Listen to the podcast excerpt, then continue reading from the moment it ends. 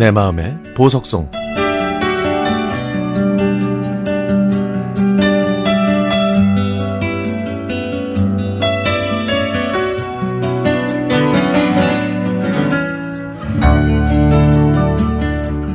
작년 늦가을 퇴근하고 집에 도착해서 문을 여는 동시에 옆집 문도 열렸습니다.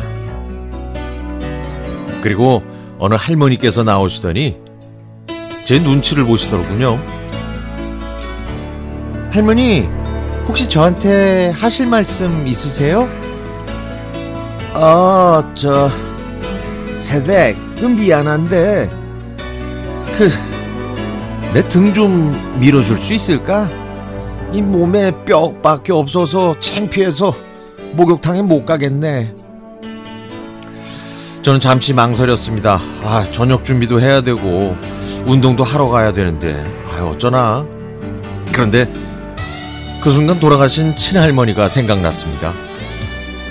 친할머니께서는 겨울에는 물을 데워서 크고 깊은 고무대야에 물을 반 조금 넘게 채우시고 저희 사남매를 목욕시켜 주셨거든요. 목욕이 끝나면 수건에 물을 조금 묻혀서 당신의 몸을 닦으셨습니다. 집에 들어가서 가방을 놓고 옆집 할머니 댁에 들어갔더니 욕조에는 따뜻한 물이 차 있었죠. 할머니가 욕조에 들어가 앉으셨는데 말씀하신 대로 정말 뼈만 앙상하셨습니다. 추하지? 아유, 아니요. 저는 등과 팔, 그리고 다리를 살살 밀어드렸죠. 다 밀어드리고 집에서 가져온 베이비 로션을 할머니께 발라드렸더니 애기 냄새가 난다며 좋아하셨습니다. 빨아놓은 옷을 입으시면서 어린아이처럼 좋아하셨던 옆집 할머니. 올해 아흔이 되신 할머니의 자식들은 어렸을 때 병으로 다 세상을 떠났고 아들 하나만 남았다고 하셨는데요. 그 유일한 자식한테 폐 끼치기 싫어서 혼자 사신다고 하셨습니다. 집에 돌아가려니까 할머니께서 하얀 봉투를 내미시네요.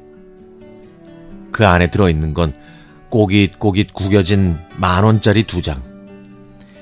고생했네, 고생했어. 아유, 때가 많이 나와서 힘들었지? 하지만 저는 다음에 또 밀어드린다고 말씀드리고 그냥 나왔습니다. 저는 이웃 할머니께서 혼자 외롭게 사신다는 걸 오늘 처음 알았죠. 다음날 퇴근하고 집에 오니 현관문 앞에 김치 부침개가 놓여 있었습니다. 삐뚤 빼뚤 맛있게 먹으라는 글이 쓰여진 종이. 할머니는 부침개를 만드시면서 무슨 생각을 하셨을까요? 그저 저와 도란도란 얘기를 하고 싶으셨던 걸까요? 사과와 배를 깎아 접시에 담아 할머니 댁에 갔더니 할머니께서는 뼈만 남은 앙상한 손으로 온 집안을 깨끗이 닦고 계셨습니다. 안색이 창백해 보이셨지만 아픈 데는 없다고 하셔서 그냥 돌아올 수밖에 없었죠. 하루, 이틀. 여느 때와 똑같이 퇴근해서 도시락 가방을 들고 집으로 왔는데 옆집 할머니 댁 현관문이 열려 있더라고요.